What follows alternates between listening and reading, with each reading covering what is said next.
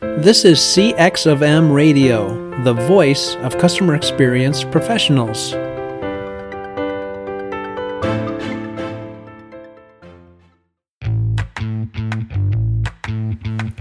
Welcome to Stay Curious with Dave Fish. I am Dave Fish and I am curious. Today we're going to be talking about why you should design experiences and not products. Here we go. The product.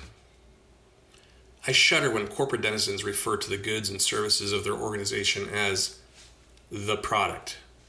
It's so clinical and distant. It's as if they're embarrassed by what it is. It's like referring to the wife or the kids. It's a little denigrating, but mostly indifferent. We should be proud and passionate in the value we're delivering to our customers. We must believe in it for it to be successful. As attorney Saul Goodman once said, I once told a woman I was Kevin Costner, and she believed it. You know why? Because I believed it. If you don't believe in your brand, your customers won't either. Putting aside this passionate terminology, the truth is that people don't buy products, they buy experiences.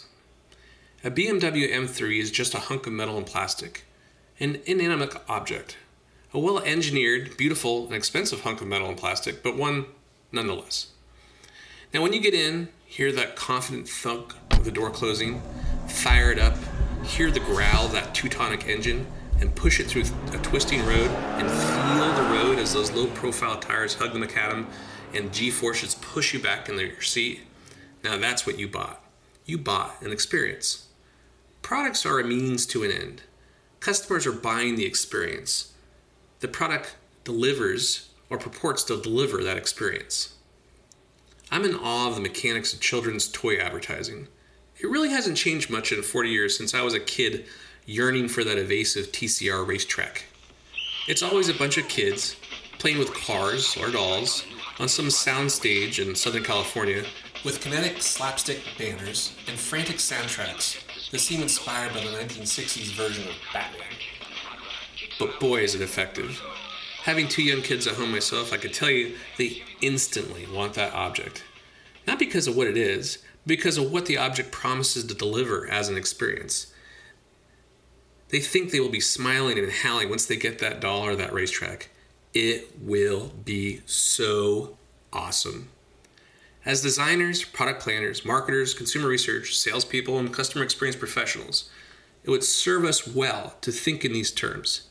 It's not about the features or the attributes, it's about what those features and attributes can deliver to the experience, or what they promise to deliver as an experience. The features of a product or service drive the experience, hopefully in the anticipated manner. While there are a number of theories about drivers of experience, most typically agree there's at least three basic forms. One, hygiene factors. These are the things that don't necessarily increase one's happiness or satisfaction if it's present, but will instantly negate all other experiences if not present. You crank the key on that BMW and you expect it to start. Are you happy it does? Not really, you expect it. Are you unhappy if it doesn't? You betcha. Even the softest leather seats will not make up for the car not starting. Satisfiers, also known as one dimensional quality or attractors. These are things that the more you have, usually the happier you are. If you get 35 miles per gallon rather than 25, you're happier. 45, happier still. So as you increase, your satisfaction goes up. Number three, delighters. These are drivers that do not necessarily let people down if they're not there, but they go over and above in driving delight. For example, once upon a time, backup cameras in vehicles were delighters. They were novel. Not everyone had one. But as people become accustomed to them, they actually went back into more of a hygiene factor. Now people buy a new car. If there's not a backup camera on it, that's a disappointment. Dr. Kano, who invented the Kano model, also threw in two more. Those attributes people feel indifferent about, and those that, as they increase, actually decrease satisfaction, so called reverse quality elements. Obviously, we want to move away from this in experience design. So don't get all caught up in the weeds of your service attributes or product features. Think backwards from the experience and service and product design and ask yourself what are the table stakes? What would drive an amazing experience? What's detracting from the experience?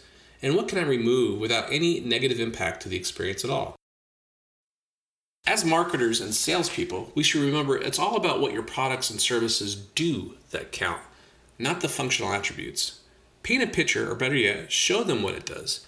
And if you aren't passionate about it, you're probably in the wrong job or the wrong organization. Thanks for listening. Talk to you soon. That's it for this week. I hope you enjoyed it. Let me know what you think. Talk to you soon. Bye. Thanks for joining us for this session of CX of M Radio.